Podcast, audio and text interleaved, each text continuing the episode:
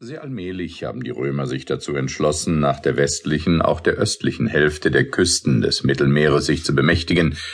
nicht an dem Widerstand, auf den sie hier verhältnismäßig in geringem Maße trafen, sondern an der wohlbegründeten Scheu vor den denationalisierenden Konsequenzen dieser Eroberungen hat es gelegen, dass sie so lange wie möglich sich nur bemühten, in jenen Gegenden den entscheidenden politischen Einfluss zu bewahren, und dass die eigentliche Einverleibung wenigstens Syriens und Ägyptens erst stattfand, als der Staat schon fast eine Monarchie war.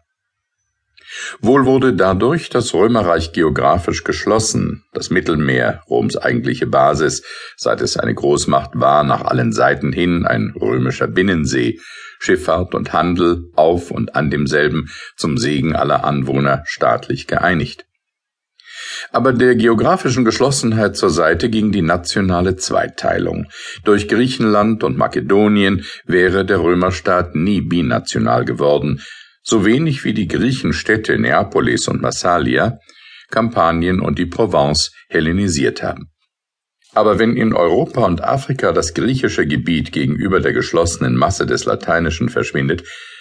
so gehört, was von dem dritten Erdteil mit dem von rechts wegen dazugehörigen Niltal in diesen Kulturkreis hineingezogen ward, ausschließlich den Griechen und namentlich Antiocheia und Alexandria sind die rechten Träger der in Alexander ihren Höhepunkt erreichenden hellenischen Entwicklung. Mittelpunkt hellenischen Lebens und hellenischer Bildung und Großstädte wie Rom auch.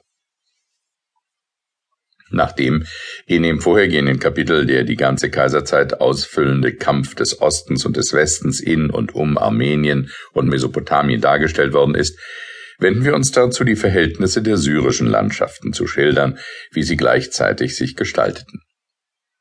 Gemeint ist das Gebiet, das der Bergstock Pisidiens, Isauriens und Westkilikiens von Kleinasien, die östliche Fortsetzung desselben Gebirges und der Euphrat von Armenien und Mesopotamien, die arabische Wüste von dem parthischen Reiche und von Ägypten scheiden, nur schien es angemessen, die eigenartigen Schicksale Judäas in einem besonderen Abschnitt zu behandeln. Der Verschiedenheit der politischen Entwicklung unter dem Kaiserregiment entsprechend soll zunächst von dem eigentlichen Syrien, dem nördlichen Teil dieses Gebiets, und von der unter dem Libanon sich hinziehenden phönikischen Küste, weiter von dem Hinterlande Palästinas, dem Gebiet der Nabatäer, gesprochen werden. Was über Palmyra zu sagen war, hat schon im vorigen Kapitel seinen Platz gefunden. Seit der Teilung der Provinzen zwischen dem Kaiser und dem Senat hat Syrien unter kaiserlicher Verwaltung gestanden und ist im Orient wie Gallien im Westen der Schwerpunkt der kaiserlichen zivilen und militärischen Verwaltung gewesen. Diese Statthalterschaft war von Anfang an von allen die angesehenste und wurde dies im Laufe der Zeit nur noch in höherem Grade. Ihr Inhaber führte, gleich den Statthalter der beiden Germanien, das Kommando über vier Legionen und während den Kommandanten der Rheinarmee die Verwaltung der inneren gallischen Landschaften abgenommen ward und schon in ihrem Nebeneinanderstehen eine gewisse Beschränkung lag, behielt der Statthalter von Syrien auch die Zivilverwaltung der ganzen großen Provinz ungeschmälert und führte lange Zeit in ganz Asien allein ein Kommando ersten Ranges. Unter Vespasian erhielt er zwar an den Statthaltern von Palästina und von Kappadokien zwei ebenfalls Legionen befehligende Kollegen, andererseits aber wuchsen durch die Einziehung des Königreichs Kommagene und bald darauf auch der Fürstentümer im Libanon deren Gebiete seiner Verwaltung zu.